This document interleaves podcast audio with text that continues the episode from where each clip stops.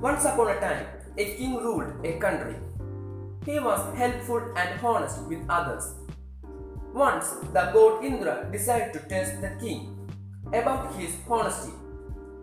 He decided to chase a little bird in the form of an eagle in front of the king. The king heard the cry of the baby bird and he came out to help the bird. Suddenly, the king appeared between the eagle and the bird and he begged the eagle for the baby bird's life. Then the eagle said, If I want to let that baby bird go, you will have to give the meat that have the weight of that baby bird from your body.